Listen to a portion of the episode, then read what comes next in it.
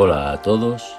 En el Café con Espiritismo de hoy traemos los comentarios de Tarcio Rodríguez en torno a un mensaje del Espíritu Emmanuel intitulado Tú, sin embargo.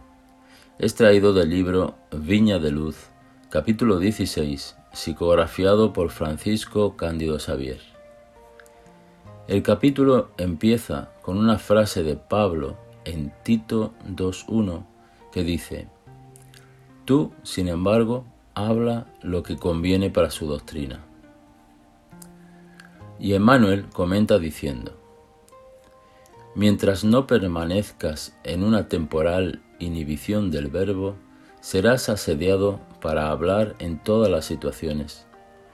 Te invitarán a hablar los que desean ser buenos y los deliberadamente malos, los ciegos de los caminos sombríos y los caminantes de las sendas tortuosas. Corazones perturbados pretenderán arrancarte expresiones perturbadoras. calumniadores te inducirán a calumniar. Mentirosos te llevarán a mentir. Livianos intentarán conducirte a la liviandad. Irónicos buscarán localizar tu alma en el falso terreno del sarcasmo. Se puede comprender que actúan así dado que son ignorantes, distraídos de la iluminación espiritual.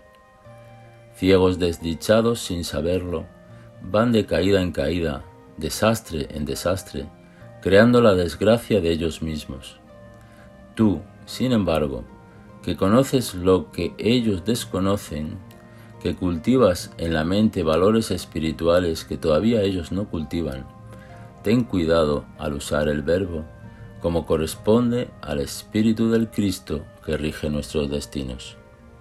Emmanuel nos advierte junto a Pablo sobre el empleo del hablar y del verbo en todas las ocasiones. Nosotros que en todo deseamos el bien con el Cristo, en el ejercicio de las palabras no podríamos actuar de forma diferente.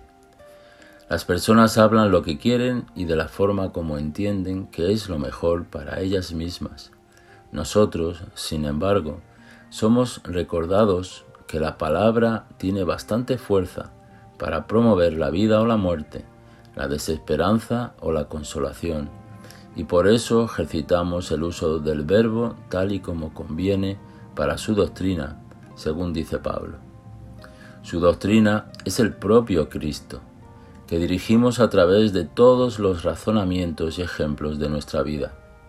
Es cierto que no necesitamos estar al frente de algún núcleo religioso o incluso hacer exposiciones públicas para que seamos considerados vehículos del mensaje evangélico.